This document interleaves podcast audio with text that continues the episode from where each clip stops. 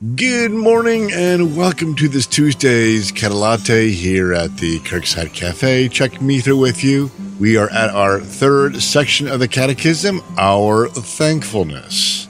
And we pick it up with Lord's Day 32, question and answer number 86 of the Heidelberg Catechism. Since then we are redeemed from our misery by grace through Christ without any merit of ours, why must we do good works? And that's a good question. And now let's have the good answer. Because Christ, having redeemed us by his blood, also renews us by his Holy Spirit after his own image, that with our whole life we show ourselves thankful to God for his blessing and that he be glorified through us, then also that we ourselves may be assured of our faith by the fruits thereof and by our godly walk win also others to Christ. And we have some scripture that goes with this, Romans 6:13, and do not present your members as instruments of unrighteousness to sin, but present yourselves to God as being alive from the dead, and your members as instruments of righteousness to God. Romans 12:1 and 2, I beseech you therefore, brethren, by the mercies of God, that you present your bodies a living sacrifice, wholly acceptable to God, which is your reasonable service.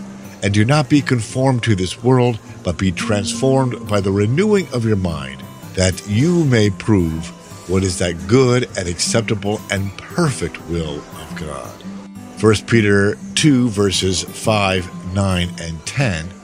You also, as living stones, are being built up a special house, a holy priesthood to offer up spiritual sacrifices acceptable to God through Jesus Christ. But you are a chosen generation, a royal priesthood, a holy nation, his own people, that you may proclaim the praises of him who called you out of darkness into his marvelous light. You once were not a people, but are now the people of God, who had not obtained mercy, but now have obtained mercy. 1 Corinthians 6:20 for you were bought with a price, therefore glorify God in your body and in your spirit, which are God's. Mark 5:16 Let your light so shine before men that they may see your good works and glorify your Father in heaven. 1 Peter 2:12 Having your conduct honorable among the Gentiles that when they speak against you as evildoers they may by your good works which they observe glorify God in the day of visitation. Matthew 7 17 and 18. Even so, every good tree bears good fruit, but a bad tree bears bad fruit. A good tree cannot bear bad fruit, nor can a bad tree bear good fruit. Galatians 5 verses 6, 22, and 23. For in Christ Jesus neither circumcision nor uncircumcision avails anything, but faith working through love. But the fruit of the Spirit is love, joy, peace, long suffering, kindness, goodness, faithfulness, gentleness, self control. Against such things there is no law. Romans 14 19. Therefore, let us pursue the things which make for peace, and the things by which one may edify another. 1 Peter 3 1 and 2. Wives, likewise, be submissive to your husbands, that even if some do not obey the word, they without a word may be won by the conduct of their wives when they observe your chaste conduct accompanied by fear. And then finally, 2 Peter chapter 1 verse 10.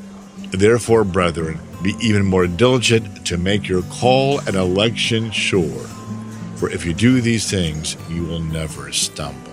Okay, so if you are new to listening to us as we now embark on the third part of the Catechism, which is entitled Our Thankfulness, or at least that's the theme of this third section, you might wonder, well, he's rattling off a lot of scripture.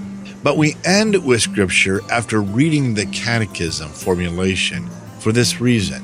The scripture is ultimately our rule for faith and practice, for doctrine and life. And so that's why we look at the scripture, we read the scripture to understand that which we have read from the catechism, because the catechism draws from the scripture. The Catechism is completely useless to us if it doesn't parse out Scripture in the doctrinal way that it does. And so we saw today that we are to continue in our good works, not that we are saved by our good works, but that it reflects that good transformation done unto us. We are a redeemed people. So it would make sense that we would live like a redeemed people. And so let us now be walking epistles as we seek to glorify God and serve the King today. See you tomorrow at the Kirkside Cafe.